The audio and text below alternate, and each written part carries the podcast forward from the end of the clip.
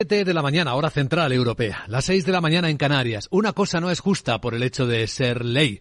Debe ser ley porque es justa. Solía decir Montesquieu. Hoy sería su cumpleaños. Buenos días.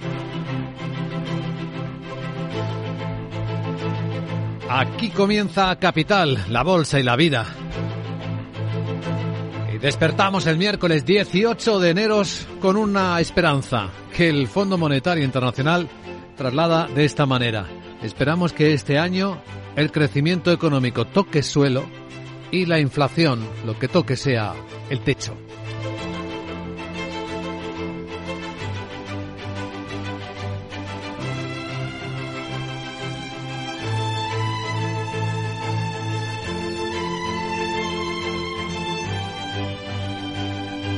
Capital, la Bolsa y la Vida.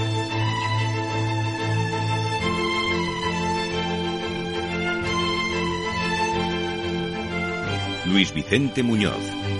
Bueno, y qué sorpresa ha dado el Banco Central japonés porque contra lo que esperaba el mercado no ha tocado la política monetaria ultra laxa.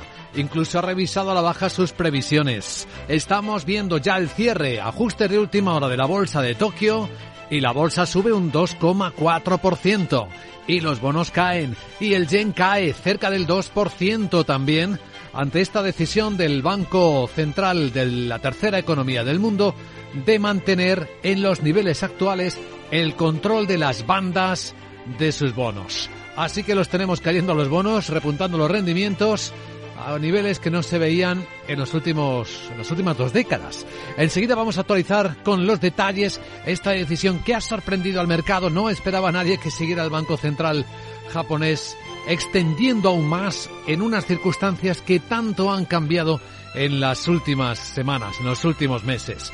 Ahora mismo, la caída del yen frente al dólar, 130,70 yenes por dólar, 141 yenes por euro.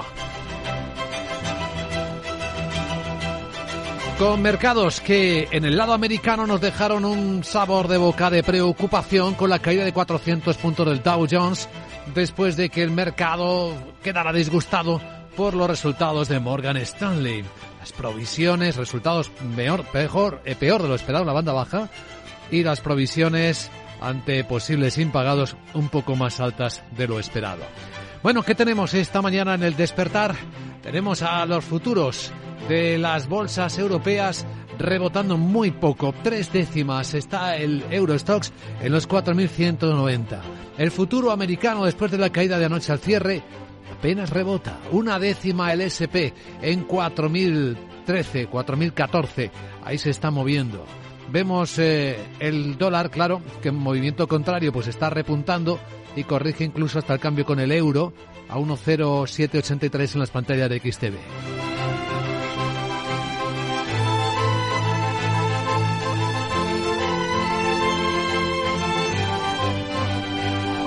Así que seguimos escrutando cómo estamos entrando en el año, cuáles son las circunstancias, los riesgos, los potenciales cisnes negros, las buenas noticias también, como la directora gerente del Fondo Monetario Internacional Cristalina Georgieva decía.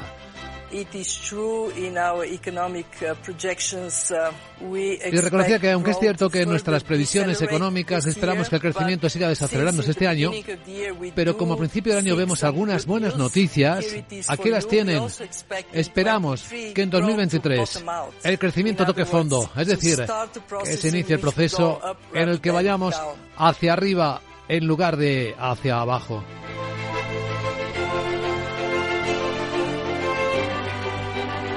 Sí, esto está pasando y saben gracias a qué? Al cambio climático probablemente, a que el invierno ha sido hasta hoy más suave de lo habitual y por lo tanto la demanda de energía no tan fuerte, es decir, la presión de los precios energéticos no ha parado de bajar como hemos venido contando día a día. Y fíjense lo que cambia las cosas, como el ministro de Finanzas alemán Christian Lindner le decía hace unas horas a sus colegas en el foro de Davos. Dice que los niveles de precios de la energía se refiere son más bajos de lo que esperaban.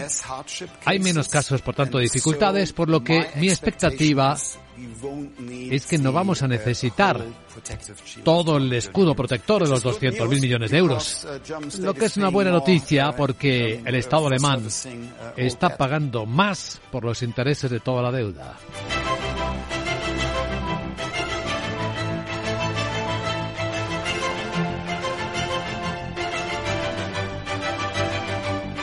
Eh, que eso de pagar más intereses por la deuda, por el servicio de la deuda, es algo que está afectando a todos los países. Algunos no lo dicen abiertamente, pero afecta a todos, desde arriba Dinamarca hasta abajo España o Italia. Y ese sigue siendo la situación del crecimiento del endeudamiento y de la carestía de la deuda, uno de los potenciales cisnes negros con los que estamos comenzando el año. Eso y la evolución de las materias primas. Hoy tenemos rebote del precio del petróleo. Volvemos a ver el barril West Texas americano de crudo por encima de los 80 dólares, 81 y medio ahora mismo, subiendo algo más del 1,4%. Eh, fíjense lo que está planteando la presidenta de la Comisión Europea, Ursula von der Leyen.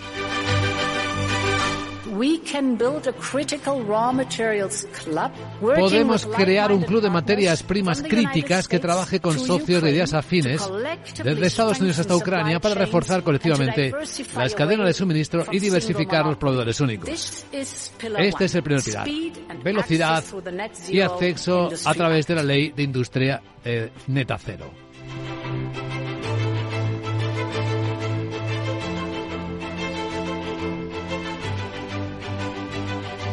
Bueno, a ver cómo se avanza porque en el diálogo real entre los países estamos en plena fase de competencia y proteccionismo.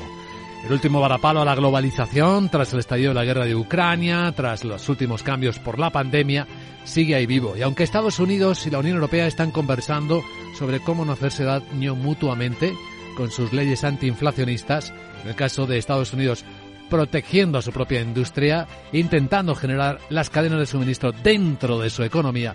La directora general de la Organización Mundial del Comercio, Ngozi Okonjo-Iweala, avisa. Es cierto, es que estamos hablando de un equilibrio. Lo que no queremos es que si volvemos a la política industrial, entre comillas, nos veamos en una nueva carrera de subvenciones.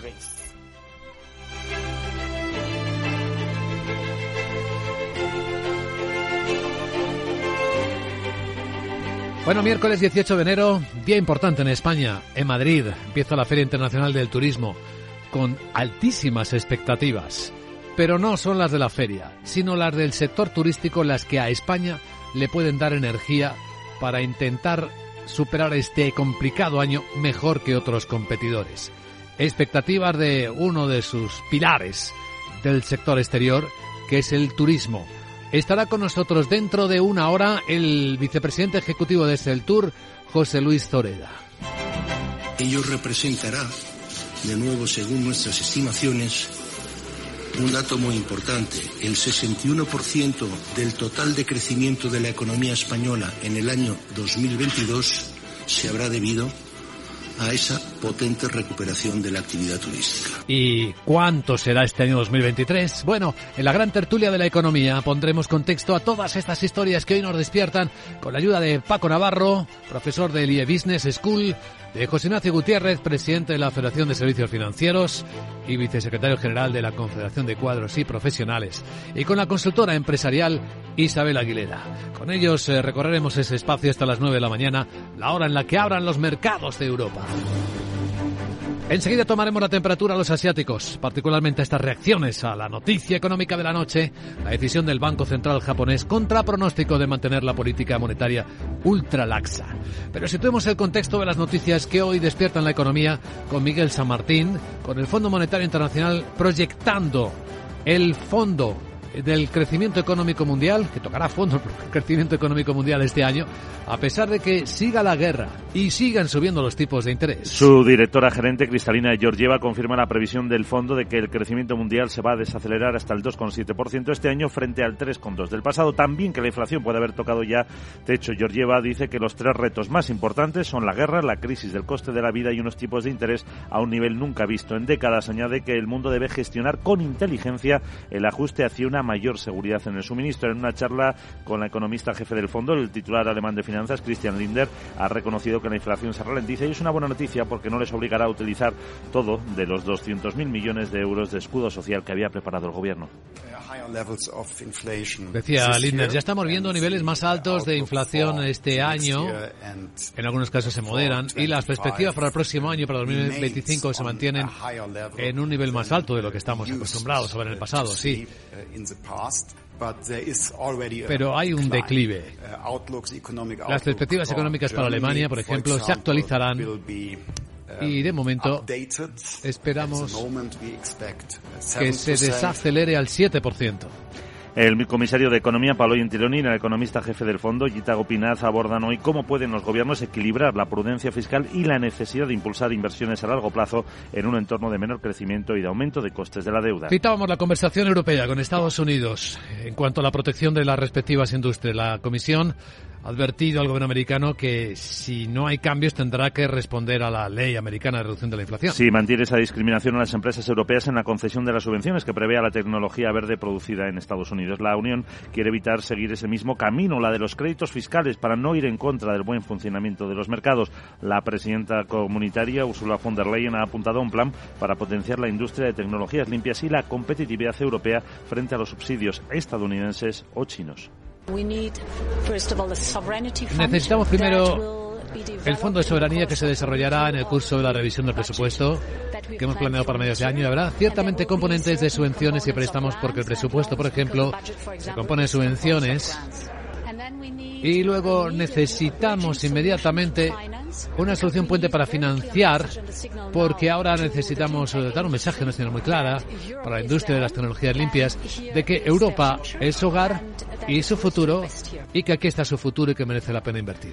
Von der Leyen propone la creación de un club de materias primas críticas entre la Unión y países como Estados Unidos, Reino Unido, Canadá, para contrarrestar el monopolio chino en esa área esencial para la transición climática. En el lado energético, Francia estudia pedir una extensión de la llamada excepción ibérica para fijar los precios de la electricidad al conjunto de la Unión. Iría más allá del mes de mayo en el caso de que los 27 no consigan acordar una reforma duradera del mercado eléctrico, aunque matiza que su objetivo es reformarlo de una forma estable sobre la base de unos principios en los que España y Francia coinciden, y es que los precios reflejen mejor el coste de producción. Alemania o Países Bajos son muy reticentes a modificar el sistema, entre otras cosas por el riesgo de que desaparezcan los incentivos a las centrales de gas para mantenerlas en funcionamiento y por la amenaza de un desabastecimiento de este combustible en la Unión Europea. Pues precisamente hoy Portugal y España, sus representantes, van a hablar en Bruselas de esta cuestión de prorrogar la excepción ibérica. Así lo ha desvelado el ministro Luso de Medio Ambiente, Duarte Cordeiro, en que confirma el encuentro con la titular de Transición Ecológica Española, Teresa Rivera, en la capital comunitaria. Portugal quiere mantener este mecanismo siempre y cuando eh, siga el modelo y los términos que se aplican en la actualidad. Bueno, en el ámbito europeo, el supuesto cabecilla del Qatar Gate ha acordado colaborar con la justicia a cambio de que le rebajen la pena. El ex eurodiputado socialista italiano Pier Antonio Pancheri, considerado el ideólogo de la supuesta trama de corrupción en el Parlamento Europeo, participará en la investigación judicial belga como arrepentido, a cambio de reducir su condena. El portavoz de la Fiscalía belga explica este pacto. En virtud de este acuerdo, el señor Panzeri se compromete a una serie de cosas, en particular información relativa a los posibles corruptores o a los corruptos, información sobre las pistas financieras, sobre las ventajas que ha obtenido, todo un conjunto de informaciones que permitirán que la investigación avance y recibirá a cambio una pena que será real, pero que no que será más leve de lo que sería. Y prevé una pena limitada que podría ser un año de prisión, una multa y la confiscación de todos los bienes adquiridos, estimados actualmente en un millón de euros. Hoy el Europarlamento vota a su nueva vicepresidenta, la sustituta de la otra implicada en este Qatargate, Eva Kaili. Noticias del futuro inmediato. Estados Unidos eh, desvela que va a anunciar este viernes en la reunión de los ministros de Defensa de la OTAN nuevos envíos de armas a Ucrania. Encuentro en la base conjunta que tienen en la localidad de Ramstein. El secretario de Estado norteamericano Anthony Blinken no ha dado más detalles, pero Ucrania espera que incluya el envío de tanques. Promete que en ese encuentro los aliados occidentales se asegurarán de que Ucrania tenga lo que necesita para triunfar en el campo de batalla. Así lo ha dicho en una reunión en la Casa Blanca con su homólogo británico James Cleverly, que promete también su apoyo al país. Vamos a suministrar equipo militar moderno y pesado y la munición que les permita defenderse adecuadamente. Y lo que Putin debería entender es que vamos a tener la resistencia estratégica para seguir con ellos hasta que el trabajo esté hecho. Y lo mejor que puede hacer él para preservar la vida de sus propias tropas es reconocer que vamos a seguir con los ucranianos hasta que salgan victoriosos y llevar esta guerra a su conclusión. Incluso añadido que terminar con la guerra supondrá un importante ahorro de dinero para las potencias aliadas. Y como vemos, la guerra no está siendo un disuasor para que el turismo mundial se recupere. De hecho, este año el turismo en todo el planeta puede recuperar entre el 80 y el 95% de los volúmenes previos a la pandemia. Dependerá de si hay ralentización económica, de cómo se retomen los viajes en Asia y el Pacífico y de cuál será la evolución de la ofensiva rusa en Ucrania, entre otros factores. Son conclusiones del barómetro de la Organización Mundial del Turismo en la que se recoge que en un entorno económico complicado los turistas ajustan cada vez más sus presupuestos y viajan a destinos más cercanos. La industria turística ha experimentado en 2022 una recuperación más firme de lo que se preveía, casi 920 millones de turistas internacionales el doble que el año pasado, pero, ojo, al 63% de los niveles prepandemia. Todas las regiones registran incrementos en las cifras, destaca Oriente Medio con una recuperación del 83% del volumen pre-COVID, seguida de Europa con casi un 80%. En la agenda de este miércoles, que nos traes a la voz, buenos días. Muy buenos días Luis Vicente. En el Reino Unido se publica el IPC, el índice de precios al por mayor y el índice de precios de la vivienda. En la zona euro conoceremos la inflación final de diciembre que puede moderarse y Alemania emite deuda a 30 años. Hoy se publican cifras de ventas de coches en Europa de diciembre, y en Estados Unidos se divulgan datos de solicitudes de hipotecas, índice de precios al productor, ventas al por menor y producción industrial de diciembre además del libro beige de la Reserva Federal. La Agencia Internacional de la Energía presenta su informe mensual sobre el mercado mundial de petróleo. Por cierto no te he contado que casi me convierto en aerosara. ¿Y eso? Hace tanto viento que mi molinillo que llevo en la mochila casi me eleva. Así podría crear Sara Airlines. Una ideaza, ¿no? ¿Te Sí. subirías conmigo? Em. Seré el Uber de los aerotaxis. Uy. El Cabify del futuro. Eh. Jeje. Bueno, al final desvarío demasiado. Bueno. Además deberías saber aterrizar antes de nada, cosa que la economía no lo ha conseguido todavía y sino que se lo digan a la del Japón. Jeje. Sí. Chao. Tienes mucha razón, pero nos gustan tus ideas constantes, creativas, aunque algunas suenen un poco locas, sí, es cierto. Enseguida en Capital Radio tomamos la temperatura del mercado asiático, vemos el enorme impacto que ha tenido la decisión no esperada del Banco del Japón. Capital, la Bolsa y la Vida, con Luis Vicente Muñoz. Todo ok. Tienes una salud de hierro, Miguel.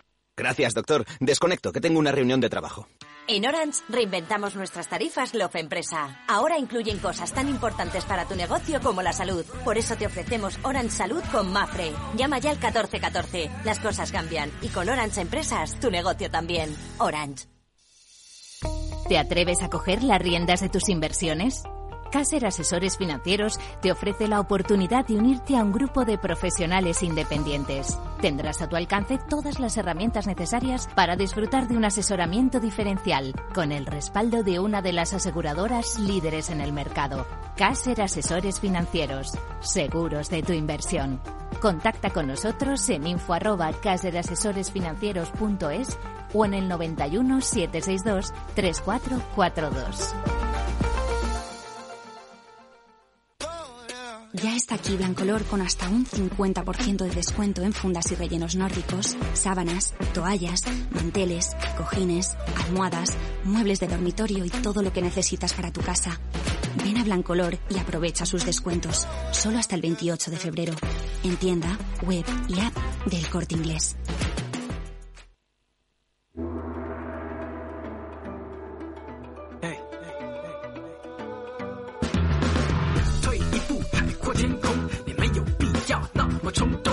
Vaya subidón de la bolsa de Tokio al cierre, el 2,4%, y vaya caída fuerte por encima del 2%, tanto en la moneda nipona como en los bonos, después de la inesperada decisión del Banco Central japonés de mantener la política ultralaxa. Es lo que nadie esperaba, tal y como habían sucedido las cosas en las últimas semanas. Sandra Torrecillas, buenos días. Buenos días. Y ya se habla de que el Banco Central japonés desafía de esta forma al mercado. Mantiene la política monetaria a pesar del ajuste que realizó el mes pasado y que había generado muchas expectativas en el mercado sobre posibles cambios debido sobre todo a la, a la creciente presión de la inflación. Por tanto, mantiene en el menos 0,1% la tasa de interés.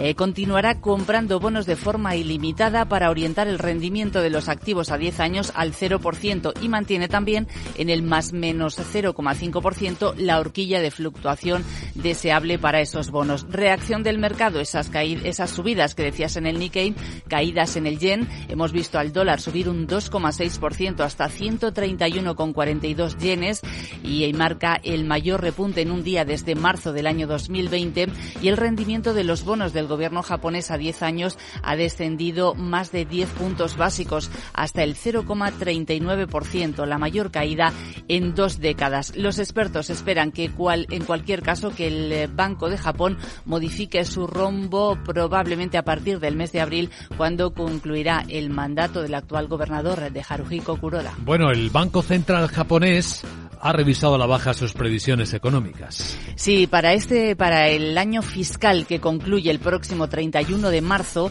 la revisa a la baja, aunque en una décima, hasta el 1,9% y menciona el impacto de los precios de las materias primas y la ralentización de las economías extranjeras. También rebaja estimaciones para el PIB del ejercicio 2023 y 2024. Y sobre la inflación, en este caso sí que se esperaba que la revisa sea al alza y así ha sido. Espera que cierre el ejercicio 2022 con una subida del 3%, una décima más de lo estimado y también revisa al alza previsiones para el año fiscal que finaliza en 2024. Por cierto que este viernes se va a publicar el IPC final de diciembre y se espera que alcance un nuevo máximo de 41 años y que toque el 4%, muy lejos, bueno, el doble del objetivo del Banco Central, el 2%. Estamos examinando los datos y también las emociones, los sentimientos. Saben que hay indicadores que miden el sentimiento. En el caso de los grandes fabricantes de Japón, uno que elabora Reuters Tankan, dice que está mm, en negativo. Pues sí, esa confianza de las grandes empresas japonesas ha bajado en el mes de enero y los fabricantes eh, han mostrado una lectura negativa por primera vez en dos años y eso refleja una lenta recuperación desde la pandemia. El índice Tankan eh, Reuters eh, se queda en menos 6 en el mes de enero y lo que sí es significativo es que la moral en el sector servicios está mejor. Veamos cómo están los mercados de China, muy tranquilos, con Con subiendo tres décimas, subiendo por cierto las empresas de videojuegos después de que el regulador haya aprobado 88 nuevos, parece que también está levantando la mano por este lado. Shanghai muy plano, después de que las previsiones de bancos de negocios extranjeros como Goldman Sachs hayan elevado las previsiones de crecimiento para la economía china, sí, hacia arriba. Sí, hacia arriba después de conocerse los datos eh, que comentábamos ayer a esta hora del PIB, sobre todo los del cuarto trimestre que superaron ampliamente el consenso del mercado con una subida del 2,9%. Esta noche Goldman Sachs ha mejorado su propia estimación de crecimiento para la economía china desde el 5,2 hasta el 5,5%. Enseguida vamos a contar detalles del foro de Davos, pero ahí está el viceprimer ministro chino, Liu He, lanzando sus mensajes. Sí, es un nombre de confianza del presidente Xi Jinping y ha pedido a la élite mundial, a los inversores, que apuesten por China después de tres años cerrado por la pandemia. Dice que uno de, de sus focos de atención se va a centrar en la expansión de la demanda interna, manteniendo la fluidez de las cadenas industriales y de suministro.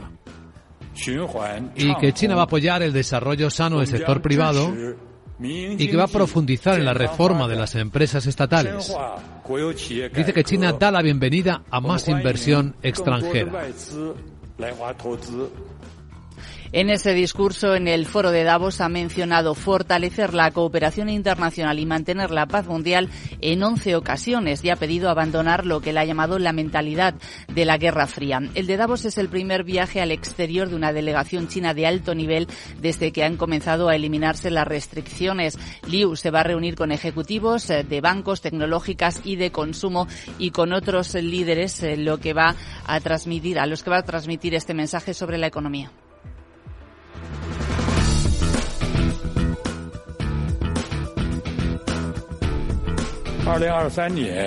Dice que en 2023 vamos a defender el principio general de avanzar manteniendo la estabilidad y seguiremos aplicando una política fiscal proactiva y una política monetaria prudente. Dice G que se va a esforzar por mantener un crecimiento económico razonable y los precios y el empleo estables. Por cierto, que este miércoles se va a reunir con la secretaria del Tesoro estadounidense, con Janet Yellen. Entre los temas estará la economía mundial, la deuda soberana y el cambio climático. Sí, está Davos más concurrido que nunca. Laura Blanco, los líderes mundiales están buscando influir y llegar a algún tipo de acuerdo. Buenos días. Buenos días. Davos lleno de reuniones de las que queda documento gráfico, Luis Vicente, porque si no hay foto parece que no sucedió la reunión. Así que como hay foto, yo te pregunto, ¿Tú crees que se quieren o que se odian? Eh, Pedro Sánchez y los del IBEX. Pedro Sánchez y las empresas a las que tanto cuidó en los primeros días de legislatura y a las que parece que no mima tanto en la segunda parte antes de las siguientes elecciones. Ay, fíjate, impuesto a la banca, impuesto a las energéticas, subidas de peajes por debajo del IPC. No parece que el contexto sea el más propicio para reunirse con quien resta ceros a tu cuenta de resultados. Pero sí, Pedro Sánchez con los de el IBEX. ¿Vuelve el amor de Pedro Sánchez y el IBEX en Davos? La verdad es que la foto recuerda, con todo el respeto del mundo, a Alcohólicos Anónimos. Estaban en corrillo. En círculo, en silla, como en el cole, cuando la profesora te dice, venga, a coger la silla y todos en círculo. Y ahí están Botín, Banco Santander, Carlos Torres Vila, BBVA, Payete Telefónica, Yo soy Johnny Mad, Resol, Reinés, Naturgy, bueno, hay más, ¿eh? ¿eh? Quién sabe, a lo mejor en momentos de incertidumbre, Luis Vicente, las dificultades unen. O a lo mejor el IBEX empieza a plantearse que el autor de Manual de Resistencia puede seguir más tiempo al frente del gobierno y que es mejor llevarse bien con él. Así que bueno, el caso, estar juntos. Parece mucho más que un día. Juntos, amor para amor en buena compañía. Venga, Inflation que en Estados Unidos, subvencionando Producto Nacional, la industria española y la importancia de impulsar la fiscalidad, factura energética, seguridad jurídica. Todos estos han sido los temas que ha abordado Pedro Sánchez con máximos representantes del tejido productivo español, también el CEO de CEPSA.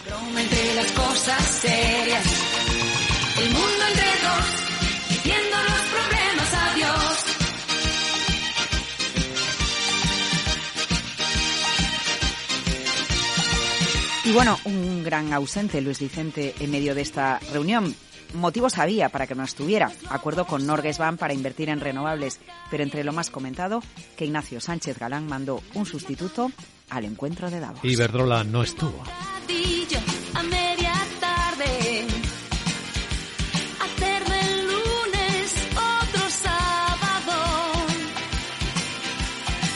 Bueno, y más allá de Davos, ¿qué mensajes eh, están cayendo por el lado empresarial? Bueno, por el lado empresarial, ojo a lo que viene. Luis Vicente, va a continuar en este 2023 la gran renuncia. Y no lo dice un cualquiera, lo dice LinkedIn. Ojo que LinkedIn no mira a Estados Unidos, mira a Asia, países como India o Singapur, donde las últimas encuestas señalan que los trabajadores tienen más autoconfianza, se sienten más preparados y enfrentan 2023 con la intención de buscar más empleo.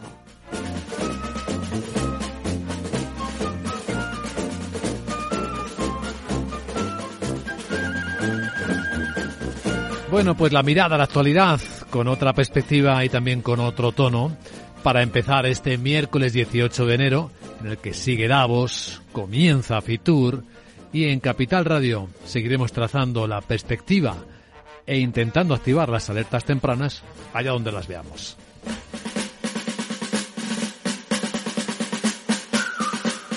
Capital, la Bolsa y la Vida, el programa de radio que despierta la economía, con Luis Vicente Muñoz.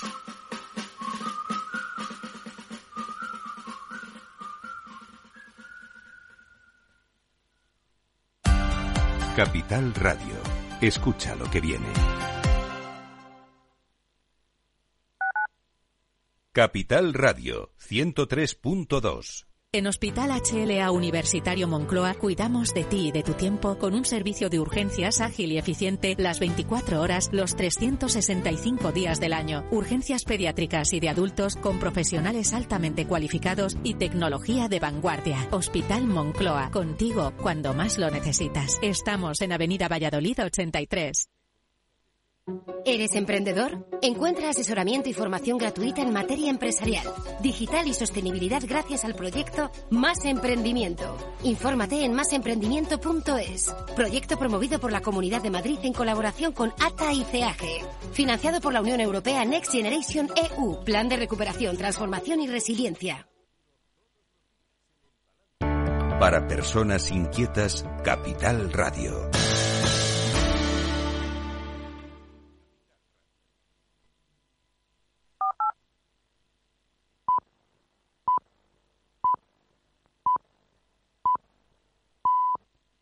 Son las siete y media de la mañana, hora central europea. Son las seis y media en Canarias. Hoy sería el cumpleaños de Montesquieu. Él decía que las leyes inútiles debilitan a las necesarias. Buenos días.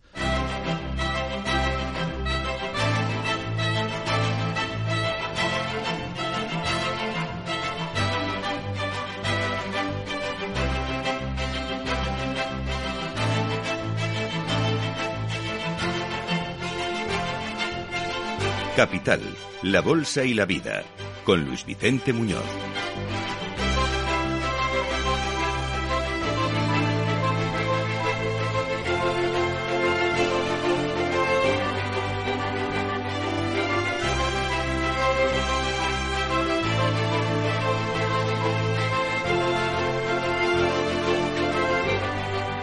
Miércoles 18 de enero. ¿Cuál es la esperanza económica con la que hoy despertamos?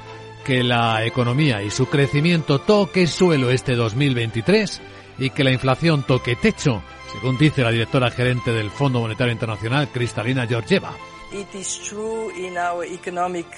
Quien confirma que es cierto que sus previsiones económicas, en ellas se espera que el crecimiento siga desacelerándose este año, pero como a principios de año vemos algunas buenas noticias, pues aquí las tienen.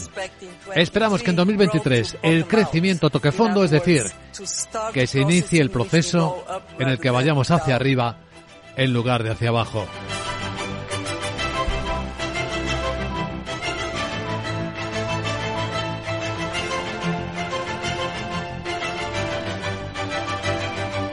Pero obras son amores. Eh, fíjense que el Banco Central japonés no parece verlo de esta manera. Ha tomado una decisión esta noche que dicen diarios como Financial Times que desafían las expectativas del mercado o a los propios mercados. El Banco Central japonés ha mantenido, ha mantener su política monetaria ultra laxa, la política de tipo de interés sin cambios, incluido el límite que venía fijando de 0,50 puntos para limitar el rendimiento de los bonos a 10 años, desafiando expectativas del mercado que pensaba que iba a eliminar ya gradualmente este progreso de estímulo masivo a raíz de las crecientes pensiones inflacionistas.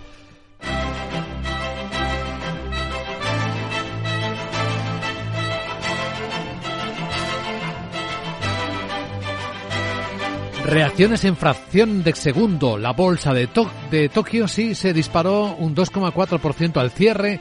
Los bonos cayeron con fuerza. Estamos viendo caídas y precios de los bonos japoneses que no se veían en dos décadas. Y el yen, su moneda, cayendo más de un 2%.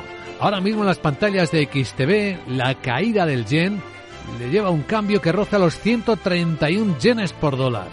141 yenes por euro. El dólar que, bueno, en esta circunstancia también rebota, corrige ligeramente la fortaleza del euro, de la que ayer hablábamos a estas horas. Un euro se cambia esta mañana por 1,0787 dólares. Así que tenemos fuego cruzado en las expectativas del mundo. Tenemos el precio de materias primas que sigue arriba. El petróleo, el West Texas americano, el barril, vuelve por encima de los 81 dólares, 81,40 en las pantallas de XTV. La onza de oro mantiene la corrección y está muy cerca de los 1.900 dólares. Menos mal que los precios de la energía han dado una tregua y es quizá una de las mejores noticias del invierno. aunque tenga mucho que ver esto con el cambio climático y con un invierno mucho más suave de lo que se temía. Esto en términos económicos pues permite mejorar la expectativa desde el Fondo Monetario Internacional a cada uno de los países. Fíjense lo que contaba en Davos el ministro de Finanzas alemán, el liberal Christian Lindner. Um, Se refería a estos precios de niveles de precios que son más bajos de lo que esperaban. Hay menos casos, por lo tanto, de dificultades, por lo que su expectativa es que no van a necesitar todo el escudo protector de los 200.000 millones de euros, lo que es una buena noticia porque el Estado alemán está pagando más por el servicio de toda la deuda. No solo el Estado alemán, todos. Algunos lo dicen, otros no.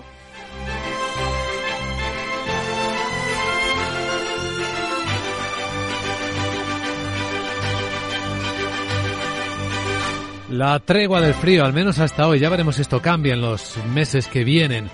Y una expectativa de recuperación del turismo alientan a este, este pensamiento de que podría tocar suelo el crecimiento de la economía este año. En medio mundo se espera que se recuperen casi los niveles prepandemia del turismo.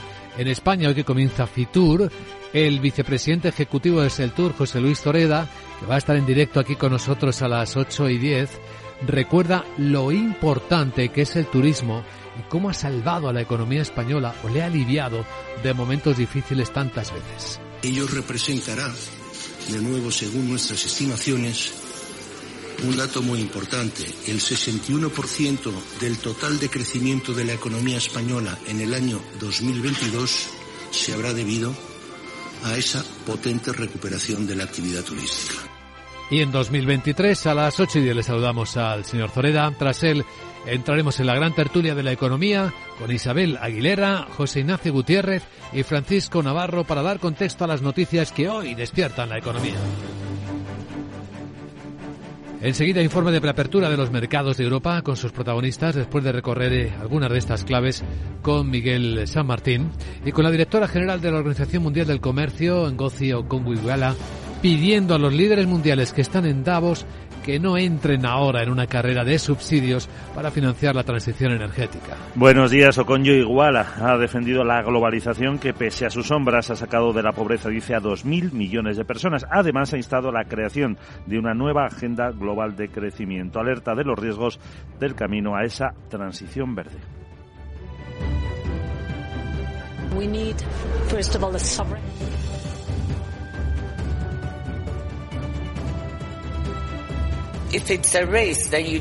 Decía Congo, si se trata de una carrera, entonces usted sabe que, por supuesto, los mercados emergentes y los países en desarrollo no podrán competir en tal carrera de subsidios. Así que espero que lo que veamos sea un enfoque equilibrado y matizado en la descarbonización y, no otra cosa. Para la directora general de la OMC, el futuro del comercio es digital, verde e inclusivo. Pues mire, la Comisión Europea está advirtiendo a Estados Unidos que si no hay cambios tendrá que responder a la ley americana de reducción de la Sí, mantienen la discriminación a las empresas europeas en esa concesión de subvenciones que prevé a la tecnología verde producida en América. La Unión quiere evitar seguir ese mismo camino o la de los créditos fiscales para no ir en contra del buen funcionamiento de los mercados. La presidenta de la Comisión, Ursula von der Leyen, apunta a un plan para potenciar la industria de tecnologías limpias y la competitividad europea frente a los subsidios de Estados Unidos o de China. Necesitamos primero, dice von der Leyen, el Fondo de Soberanía, Fondo Soberano, que se va a desarrollar en el curso de la revisión de nuestro presupuesto hemos planteado para media, mitad del año y habrá ciertamente componentes de subvenciones y préstamos porque el presupuesto, por ejemplo, se compone de subvenciones. Y luego necesitaremos rápido una solución puente para la financiación porque ahora tenemos que enviar un mensaje claro para la industria de las tecnologías limpias de que Europa es su lugar y su futuro y aquí está su futuro y merece la pena invertir aquí. Von der Leyen propone la creación de un club de materias primas críticas entre la Unión y otros países como Estados Unidos, Reino Unido, Canadá e incluso Ucrania para contrarrestar el monopolio chino en ese área esencial para la transición climática. De momento los socios siguen pensando en estirar las medidas extraordinarias. Francia va a pedir una extensión de la llamada excepción ibérica para fijar los precios de la electricidad para el conjunto de la Unión. Que iría más allá del mes de mayo, que es cuando finaliza en el caso de que los 27 no consigan antes acordar una reforma duradera del mercado eléctrico, pero matiza que su objetivo es reformarlo de una forma estable y sobre la base de unos principios en los que España y Francia coinciden y es que los precios reflejen mejor el coste de producción. Alemania o Países Bajos son reticentes a modificar el sistema por el riesgo de que desaparezcan los incentivos a las centrales de gas para mantenerlas en funcionamiento y por la amenaza de un desabastecimiento de este combustible en la Unión Europea. La Unión y sus instituciones que siguen tocadas por el Qatar Gate. Lo último que sabemos es que el supuesto cabecilla ha acordado colaborar con la justicia a cambio de que le rebajen la pena. El ex eurodiputado socialista italiano Pier Antonio Pancheri, considerado el ideólogo de la supuesta trama de corrupción en el Parlamento Europeo, va a participar en la investigación judicial belga como arrepentido, a cambio de reducir su condena. El portavoz de la Fiscalía belga explica este pacto.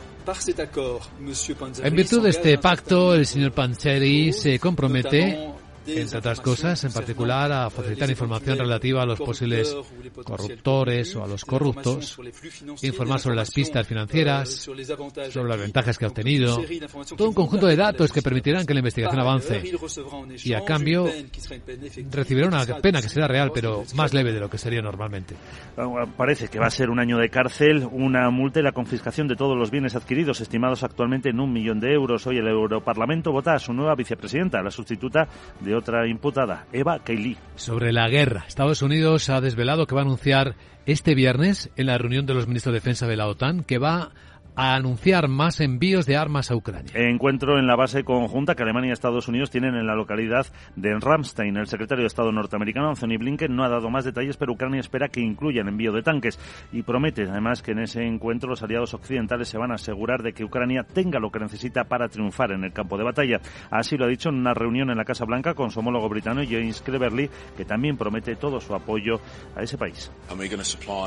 Vamos a suministrar equipo militar moderno, pesado y la munición adecuada para que se defiendan. Y lo que Putin debería entender es que vamos acompañar esa resistencia estratégica hasta que el trabajo esté hecho.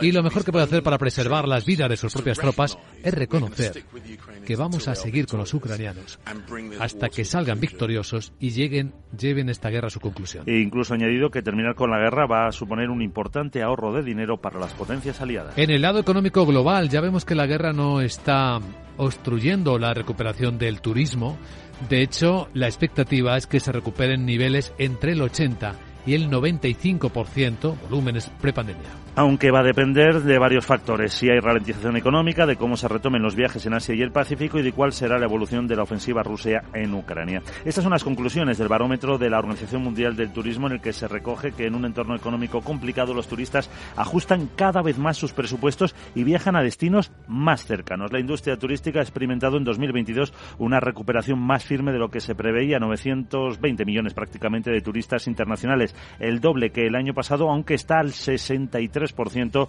de los niveles prepandemia. Todas las regiones registran incrementos. Eh, destaca Oriente Medio con una recuperación del 83% del volumen pre-COVID, seguida de Europa con casi el 80%. Lo que sí que va a recuperar niveles prepandémicos es la Feria Internacional del Turismo en Madrid que comienza hoy. Hay 8.500 empresas que participan, hay representaciones de 131 países y bueno, se esperan miles de visitantes. Vamos a ver cómo resulta todo eso, luego lo comentaremos. ¿Está en la agenda de Sara Bueno, están las cosas económicas. Sara, buenos días, cuéntanos. Muy buenos días, Luis Vicente. Toy fatal no te había recordado que es miércoles. Pues bien, mi agenda empieza en el Reino Unido porque se publica el IPC, el índice de precios al por mayor y el índice de precios de la vivienda. En la zona euro conoceremos la inflación final de diciembre que puede moderarse y Alemania emite deuda a 30 años. Hoy se publican cifras de ventas de coches en Europa de diciembre, y en Estados Unidos se divulgan datos de solicitudes de hipotecas, índice de precios al productor, ventas al por menor y producción industrial de diciembre además del libro beige de la Reserva Federal. La Agencia Internacional de la Energía presenta su informe mensual sobre el mercado mundial de petróleo. Por cierto, la Torrecillas ha dicho que el Banco del Japón comprará más bonos. Sí. ¿No? ¿Hay muchos? Em. Dilo tú, Pepe. Más que bono.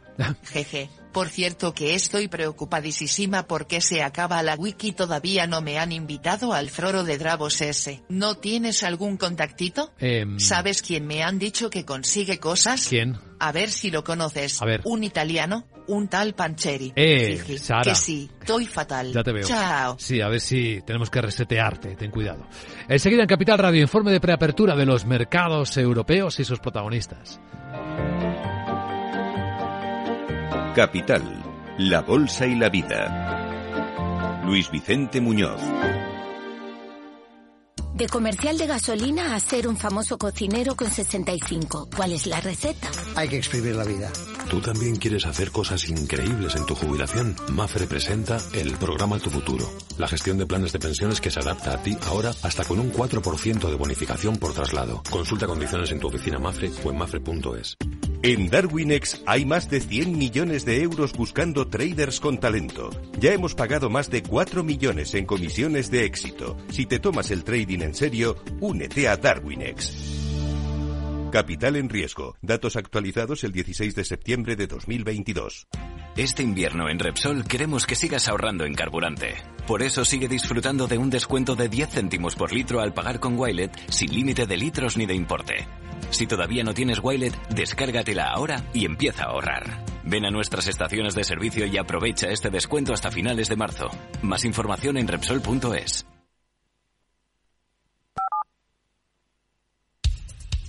Capital, la Bolsa y la Vida. Con Luis Vicente Muñoz.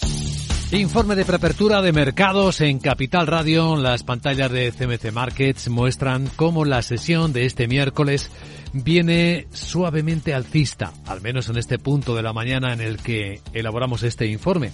Estamos observando cómo los futuros del Eurostox vienen subiendo tres décimas, 13 puntos en 4.190. Los americanos, después del recorte de Wall Street que ahora comentamos, vienen rebotando apenas dos décimas, con poca energía, es cierto. Seis puntos. Está el SP en 4.015, 4.016.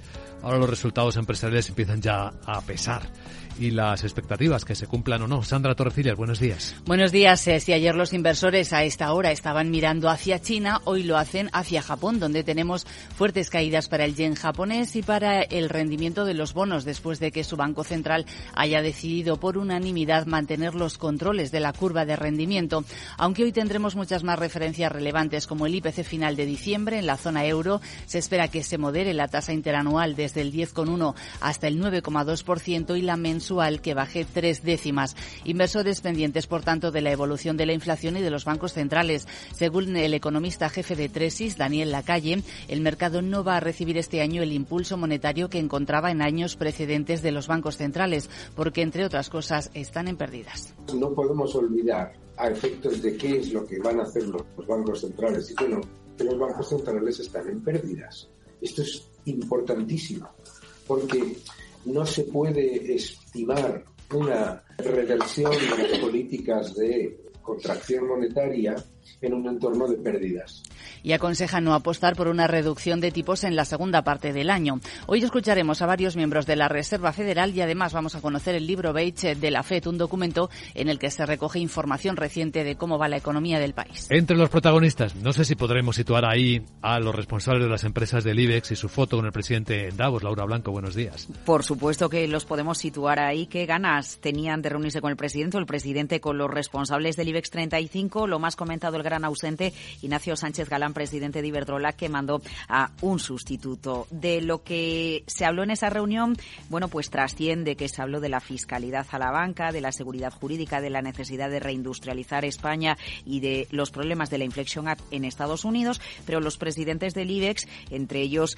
eh, BBVA Torres Vila, Reinés Naturgy, Resol, Payete Telefónica, bueno, pues también han participado en otros eventos, como ha sucedido con el caso de Ana Botín en un evento del Wall Street Journal, donde ha dicho puede haber recesión, pero si la hay no será muy costosa en términos de empleo, ya que las tasas de paro en países como Reino Unido, España o Portugal están en niveles históricamente bajos. Sobre mercado inmobiliario, Botín prevé un ajuste, pero en una corrección porque dice la situación es mucho mejor que en la anterior crisis. Otra empresa, ArcelorMittal, reunión bilateral del presidente del gobierno con Lakshmi Mittal, quien ha ratificado que su empresa mantiene los planes de inversión en España a la espera de que Bruselas apruebe ayudas previstas para avanzar en la descarbonización de sus plantas. Quien sí va a ser protagonista hoy en la bolsa europea es el gigante químico BASF BASF que ha desvelado un deterioro contable enorme, 7.300 millones de euros. Sí, se debe a su filial de exploración de petróleo y de gas que se llama Wintershall Deen y que va a dejar Rusia. Y eso va a provocar unas pérdidas netas en la matriz. Va a tener que provisionar unos 7.300 millones de euros.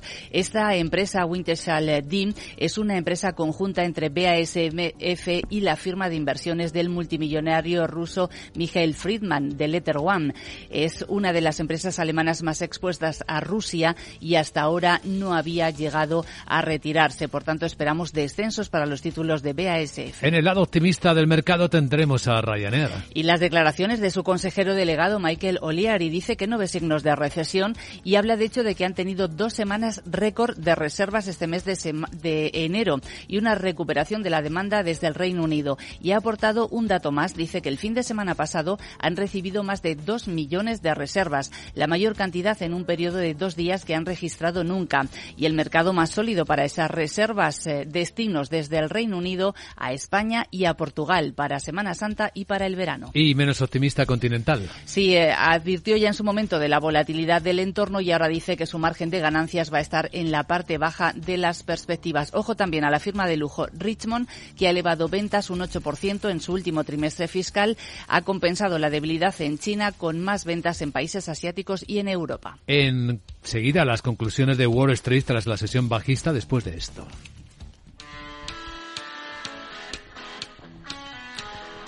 ¿Eres autónomo, tienes una pequeña empresa? Entonces seguro que para ti es importante poder trabajar desde cualquier sitio y que tus empleados tengan la libertad de poder conectarse tanto dentro como fuera de la oficina. Orange reinventa sus tarifas Love Empresa para ayudarte con tu negocio. Ahora incluye nuevos beneficios como la herramienta Microsoft 365 para que tus empleados puedan estar conectados estén donde estén con total libertad. Si tienes un negocio, no lo dudes, descubre ya este y otros beneficios de Love Empresa llamando al 1414. Las cosas cambian y con Orange Empresas tu negocio también.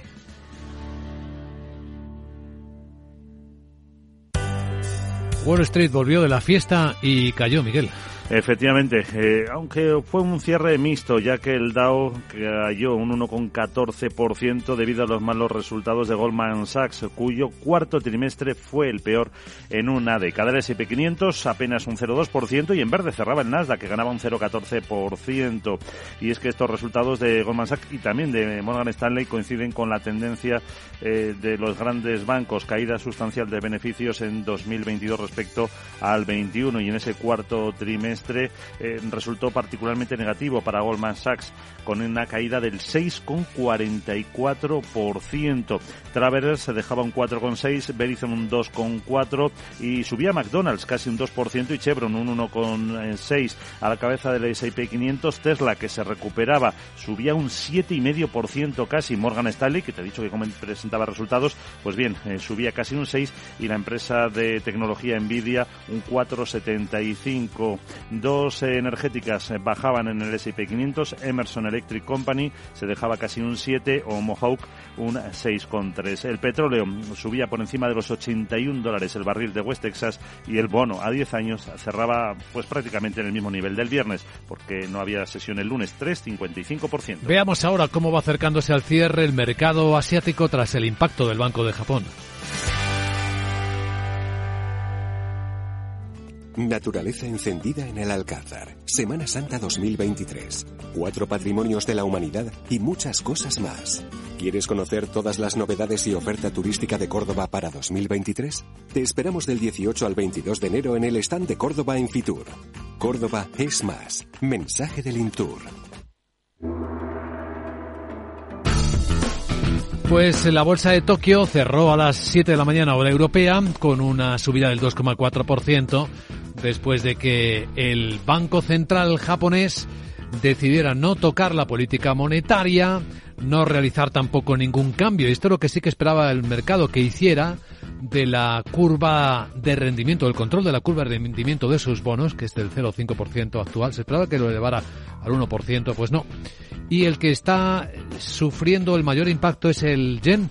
La caída del 2% en la moneda nipona hace que ahora mismo el cambio del dólar sea por 131 yenes 141,40 si lo cambiamos por un euro. En el resto de Asia no hay tensión. Las bolsas de China están muy planas, las dos, tanto Hong Kong como Shanghai, que son las que seguimos. Corea del Sur está bajando cinco décimas y Australia subiendo una.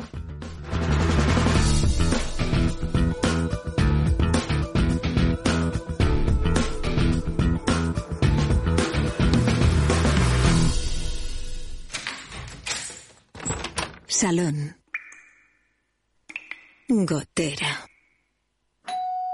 Todo seco. Es muy simple asegurarse con el Betia. Simple, claro, el Betia. Vamos a examinar las novedades del caso de presunta corrupción en el Parlamento Europeo conocido como el Qatargate con nuestro abogado Arcadio García Montoro. Buenos días, abogado. Buenos días, Vicente. ¿De qué hablamos? Pues de sorpresa en esa investigación porque uno de los principales encausados en el presunto caso de corrupción, eh, Pierre Panseri, ha decidido colaborar y explicar las entrañas de la operación. El hasta ahora influyente político italiano cambió su posición a raíz de los movimientos de la justicia italiana próxima a conceder la extradición de otros posibles implicados en la trama, entre los que se encuentra su esposa. Recordamos que el escándalo vio la luz hace apenas un mes, cuando además se produjo la aprehensión de un millón y medio de euros en efectivo. ¿En qué consiste el arrepentimiento que propicia este acuerdo? Pues es un intercambio para suavizar el castigo. El acuerdo con las autoridades belgas consiste en datos a cambio de reducir la condena. Se pone en marcha así un mecanismo jurídico ideado en principio para investigar a la mafia italiana y que va a permitir conocer a fondo la manera de operar de los delincuentes, no solo aquellos que están ya en prisión, sino también identificando a quienes pudieran estar involucrados. De momento, la Fiscalía ya ha solicitado que no se beneficien de la inmunidad otros dos miembros del Parlamento Europeo que hasta ahora niegan su participación en los hechos. En conclusión. Pues es muy, probable que se produzcan nuevas detenciones en breve, que se desvele no solo quién ha recibido en el lado europeo sus compensaciones, sino también el alcance y la injerencia de los gobiernos extranjeros que han influido en estas decisiones europeas. Gracias, abogado.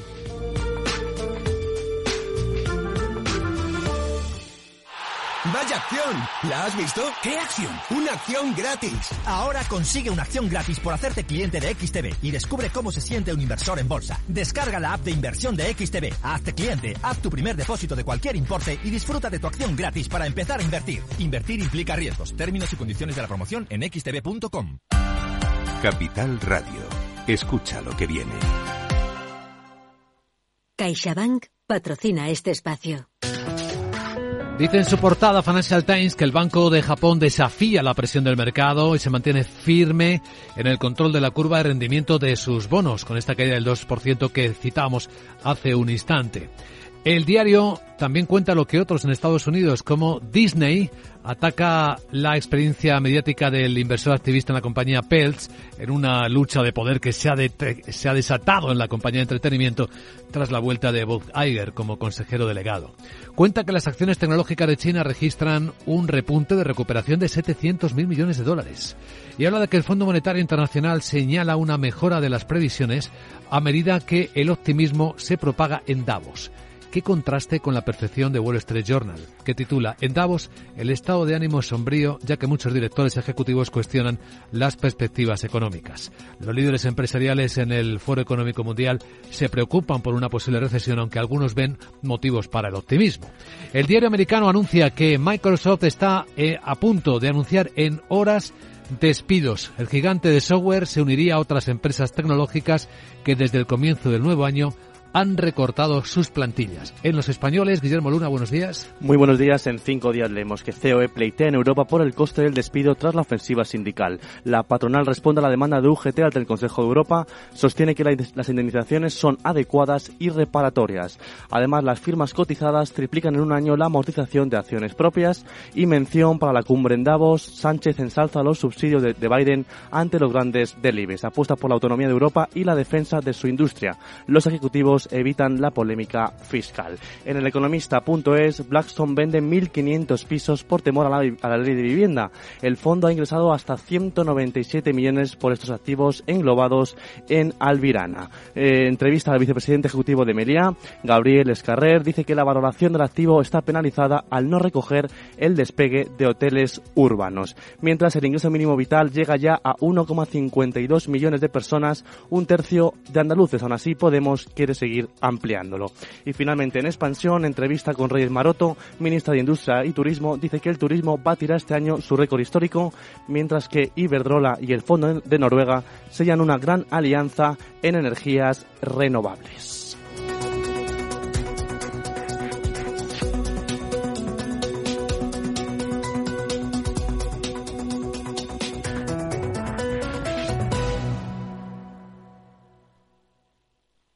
CaixaBank ha patrocinado este espacio. Capital Radio 103.2 ¿Eres emprendedor? Encuentra asesoramiento y formación gratuita en materia empresarial, digital y sostenibilidad gracias al proyecto Más Emprendimiento. Infórmate en másemprendimiento.es. Proyecto promovido por la Comunidad de Madrid en colaboración con ATA y CEAGE. Financiado por la Unión Europea Next Generation EU. Plan de recuperación, transformación y resiliencia. Si quieres estabilidad en el empleo, poder conciliar tu vida laboral y asegurarte una pensión para cuando te jubiles, debes escuchar Empleo Público. Todo lo relativo a las oposiciones, convocatorias, consejos para preparar las pruebas y la opinión de expertos de las administraciones públicas y de la formación. Los miércoles a la una y media de la tarde en Capital Radio tienes una cita con Empleo Público, con José Joaquín Flechoso.